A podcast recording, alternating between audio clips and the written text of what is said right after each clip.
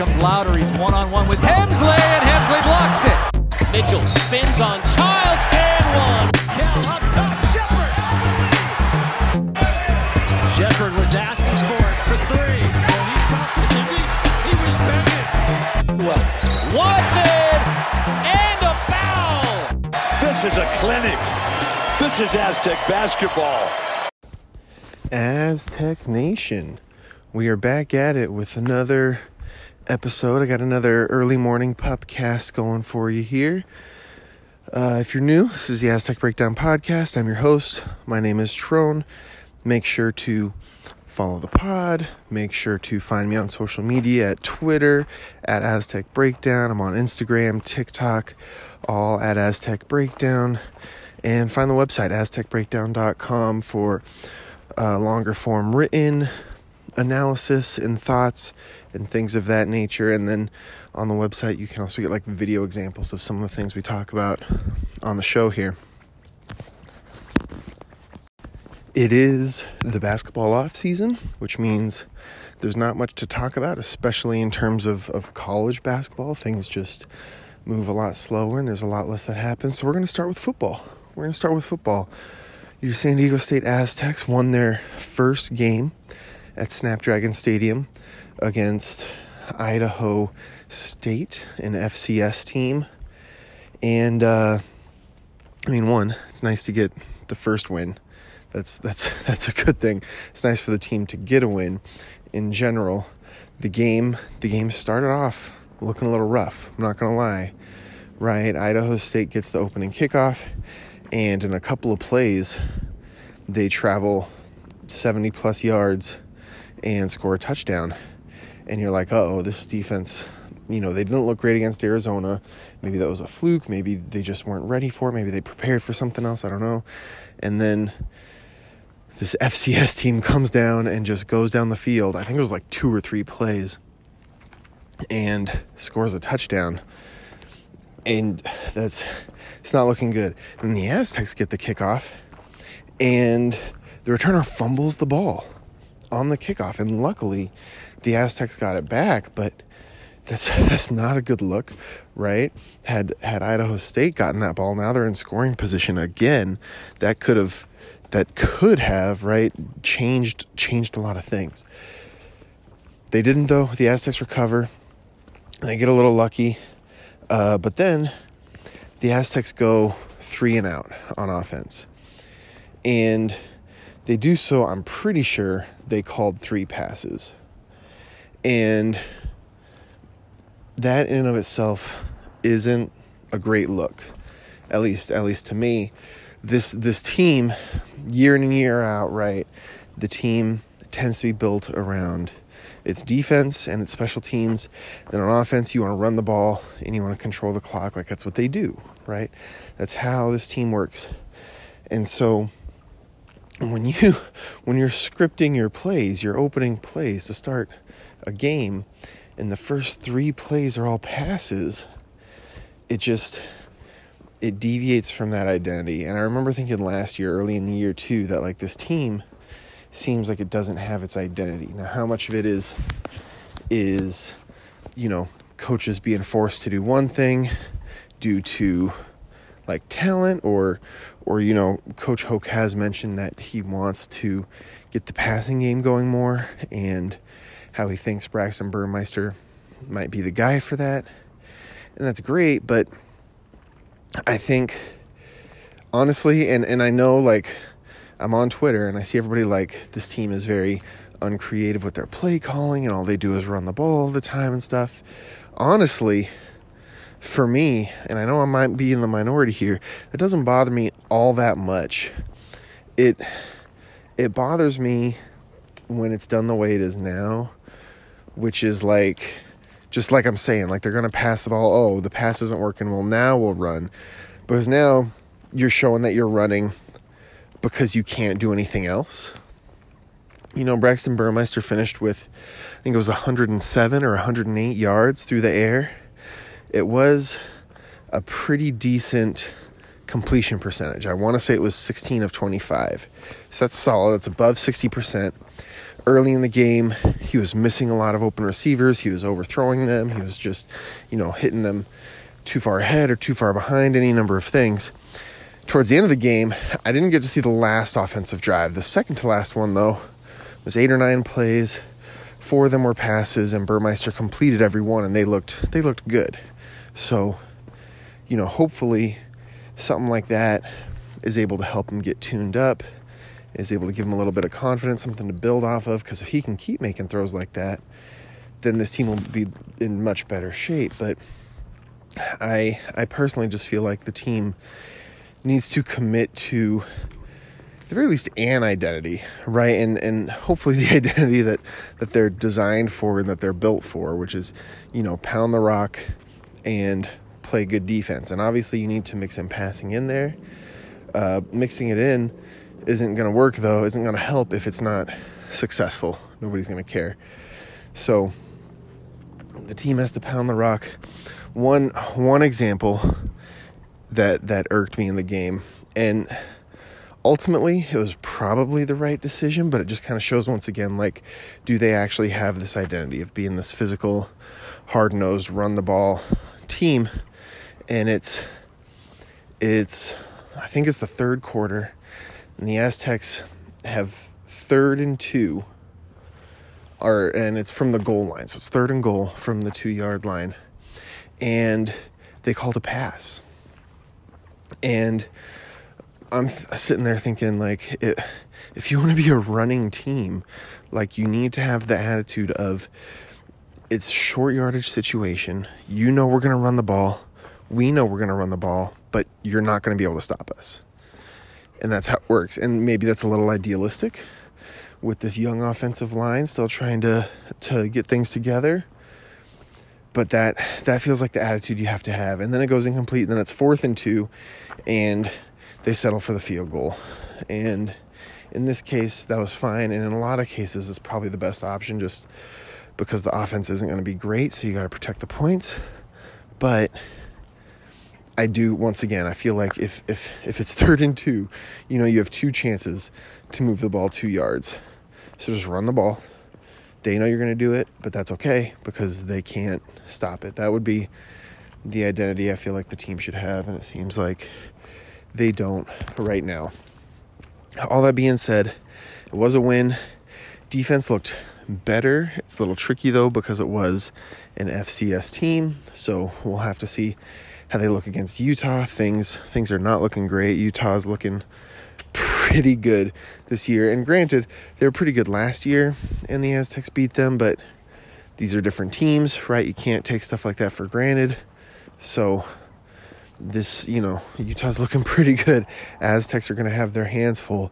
At this point, I feel like two and two would be the best case scenario, right? You really would have wanted to beat Arizona because Utah's looking even better than Arizona, quite honestly. But they didn't, so, you know, if they can at least look respectable against Utah and then come back home and beat Toledo, that's probably like the realistic best case scenario right now. And who knows? Stuff can happen. Maybe they do beat Utah. Maybe, like I said, maybe Burmeister has finally started to find his groove and he can start throwing the ball well.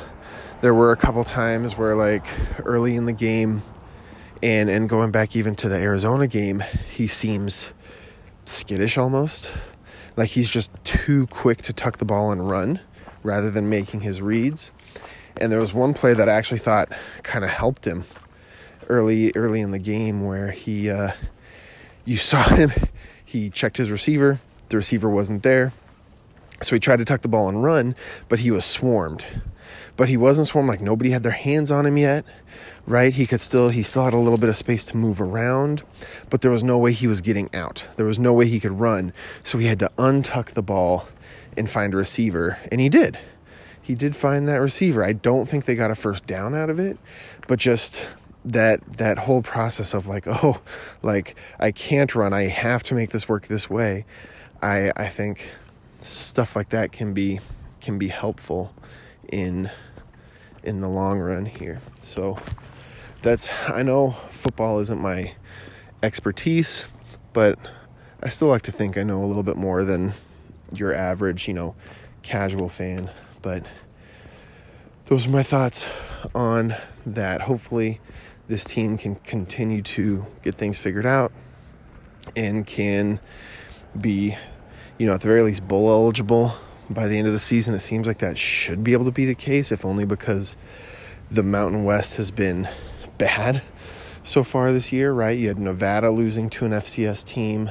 I think did Utah State just lose to an FCS team too, and both of them by like double digits, like they weren't close games. So the Mountain West seems bad this year, and so hopefully that can give the Aztecs some wins in and of itself, and then hopefully they can continue to improve and get better, and they really compete for for like the the Mountain West Championship here. That would be nice again if they could go back to that game and win it this time. But right now it seems a little optimistic, but I also wouldn't say it's out of the question. I just I, I personally wouldn't bet on it right now, but that doesn't mean it can't happen. So there's the football recap for for just the second week.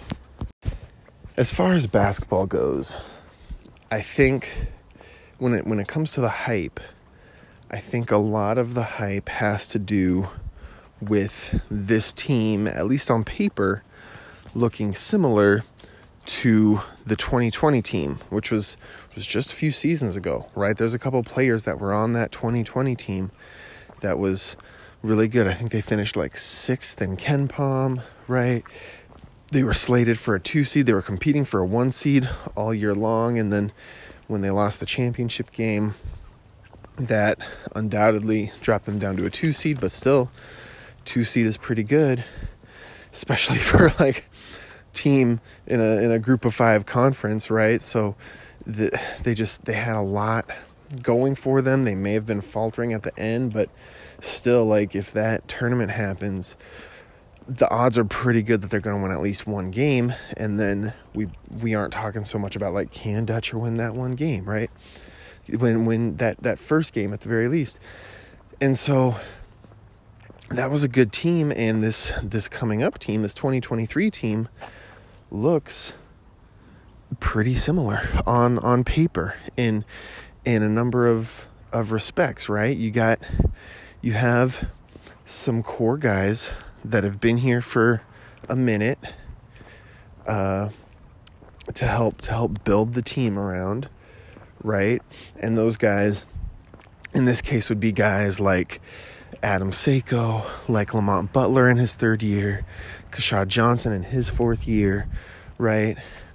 The the guys in the 2020 team, the big ones were were Matt Mitchell and Jordan Schakel. Uh, Nathan Mensah was just in his second year, so maybe not quite. This year he would count, right? Because he's in his fifth year. But Jordan Schakel and Matt Mitchell were, were undoubtedly the two. You had a couple others, of course, as well, right? Like Nolan Narain was a senior on that team, but but Schakel and Mitchell were were the big ones, and probably, you know, you could throw Seiko in there as well. He was just a a redshirt sophomore at the time, and now he's coming to his sixth year on the Mesa. So you have like some program guys to build around. You have some new transfers that should be having a pretty big impact, right? And obviously, we start with Jaedon LeDee, who has been talked about as, you know, maybe averaging a double double during the season. Uh, he was recently voted by one publication the Mountain West Newcomer of the Year. He's been talked about being able to challenge for Mountain West Player of the Year. There's been that one that one almanac that came out recently from Field of 68 where they they combined with people like uh, Heat Check men's basketball to to put together the preseason preview almanac and they said that they put LeDee as a second team All-American in the preseason so like they're expecting a lot from him. So you have this guy who's coming in with a lot of hype and also who spent last year in the program figuring things out, which is a lot like Malachi Flynn in terms of story, right? Like a guy. Now, the difference is Malachi Flynn was better for Washington State than LeDee was for either Ohio State or TCU, but the fact that they had that off season off to just work on their games and get better and learn their teammates. Those things will help, right? You have a transfer coming in in Darian Trammell, who can be the point guard. He'll help out with scoring, he'll help out with defense, right? It's not all that dissimilar. Once again, like impact wise, I don't expect him to be Malachi Flynn, right? Like I don't expect him to be a second team All American, but I think he'll have a similar kind of impact as Malachi Flynn in the sense of being able to run the offense, being able to score for himself or create for others, all those types of things, right? So you have Darian Trammell is kind of like the Malachi Flynn. You have Micah Parrish coming in, and he doesn't necessarily profile like any other transfers, but the point of of you have some core guys being joined by some transfers that should be pretty good, right? And I think that year had like four or five transfers, honestly. And this year, this year doesn't. This year just has the three, but it's it's similar in concept. And then when you go down player by player, especially in the starting lineup, it adds a lot to that as well. So, for example, I just talked about Darian Trammell, right, and how he, I am expecting, he will have a pretty similar role as Malachi Flynn had. Like he will be the primary ball handler. He will be the one running the offense. He'll have the ball in his hands most of the time to be able to make those decisions. And it might not be as much because Malachi Flynn didn't have a player like Matt Bradley to play next to. But I think it'll be similar in that regard. You have a guy like Lamont Butler who is a fantastic perimeter defender and showed last year that when he was healthy, he can stretch the floor and hit the three, right? And that sounds a lot like KJ Feagin. And and Butler is a guy who who can run the pick and roll, just like KJ Feagin could. Feagin just didn't partially because he knew his best impact could be on the defensive end and partially just because Flynn was better at it, right? And that could very well be Butler this season. Now, in Butler's defense, that could also not be Butler's season because Butler might show that, like, you know, having another full off season to prepare and being healthy all year, he might show, like, hey, this is actually my team. And there were times last year, I remember I was looking back at old East Village Times pieces I put out, and in I think it was the first one I, I did my weekly recaps, and in the first one after Butler went down, I wrote down that the way the team looked without him kind of showed that like this was Butler's team, and it was especially early on because Matt Bradley hadn't quite found his rhythm yet, and so it was like this is Butler's team, like he's the guy that makes this team go offensively. He is arguably the the if not the best and the most important player on the team, right? And you can see that by how they're playing without him. And then later they kind of figured it out, which was good because when he came back he wasn't quite himself. And and we've gone over that over and over again. But in in short there, we know for sure Lamont Butler can fill that KJ Feagin kind of role of of I'm going to guard the opponent's best perimeter player and I'm going to hit open threes. We know he can do those two things for sure, and we know he can do them well. He was all defense last year, and like I said, when when he was healthy, the beginning and the end of the season, he was shooting the ball.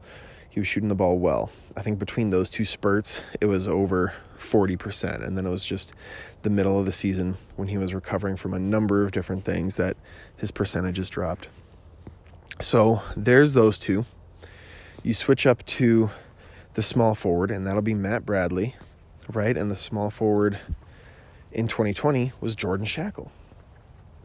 And while they are definitely different players, in some ways you can use Matt Bradley similarly to Jordan Schakel. I do think Bradley is a more versatile player, so to limit him to that Jordan Schakel role is probably a disservice. But to throw in some of that Jordan Schakel stuff every once in a while, he can probably do, right? We know Matt Bradley can shoot the ball, he can shoot the three. And is he going to do it at a Jordan Schakel level? no, probably probably not right. Jordan Schakel was just an amazing shooter. That year he shot 40% from the line. And we know Matt Bradley is capable of that. Will he? Maybe not. It might be closer to 37 or or 38, but he should get more catch and shoot opportunities from behind the arc this season. And last season, he shot much better on those catch and shoot opportunities than he did off the dribble. And that's that he wasn't necessarily bad off the dribble. He was just kind of average, but those those attempts dragged his his overall percentage down, right? So he can do some of that floor spacing stuff. He can do some of that, you know, coming off of screens and shooting stuff. He can do that to a certain extent. So you can use him similarly, at least sometimes. You're going to want to give him more opportunities than a guy like Schakel had, but he can do some similar things. Then you got I'm going I'm going with what the team was at the beginning of the year. Right? So you had Yanni Wetzel playing the four, playing the power forward and Yanni Wetzel came in as a guy who was improperly utilized at his past team, right? Sounds like Jaedon LeDee. He came in as a guy who had quick feet and was athletic and had more skill than your typical big man. Right? He wasn't he wasn't the most skilled big man ever, but definitely above average in terms of like his ball handling and his shooting and things like that.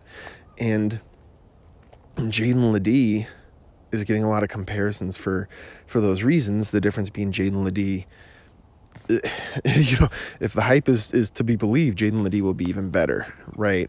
It seems like a Yanni Wetzel type season might be the floor for Jaedon LeDee. Like if Jaedon LeDee gets second team All Mountain West like Yanni did, that might honestly be a disappointment considering everything we've heard about him so far.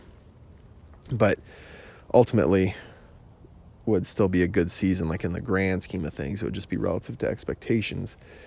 It would be disappointing, but so you have you have that big, mobile, skilled power forward to to add to the team and then you have Nathan Mensah, who was on that 2020 team early on, right? In in the early games when they beat BYU, when they beat Creighton, when they beat Iowa. Nathan Mensah was was on those teams and he was he was just a sophomore and then he ended up missing most of the season with his uh, lung clot issues. But or you know, the blood clots in his lungs rather. But he is back again for his fifth season, which is which is great, and he will be anchoring the defense just like he was then. So, if that's the starting lineup, you can definitely see the parallels in there. And you know, maybe that's not the starting lineup. And if it's not, the parallels start to go away, right? If for example, the other I think idea you can have for a starting lineup would be to replace Trammell in the lineup with Keshad Johnson. And so now you have, you know, Butler at the one, Bradley at the two, Johnson at the three. And that team doesn't really look like 2020. So I guess this only works with the one lineup. But I, I there's been times, and I've, I've posted one or two of them on Instagram before, but there's times where I'll watch tape of that old 20 team and be like, well, on paper at least, you can do the same type of stuff with this 2023 team coming up.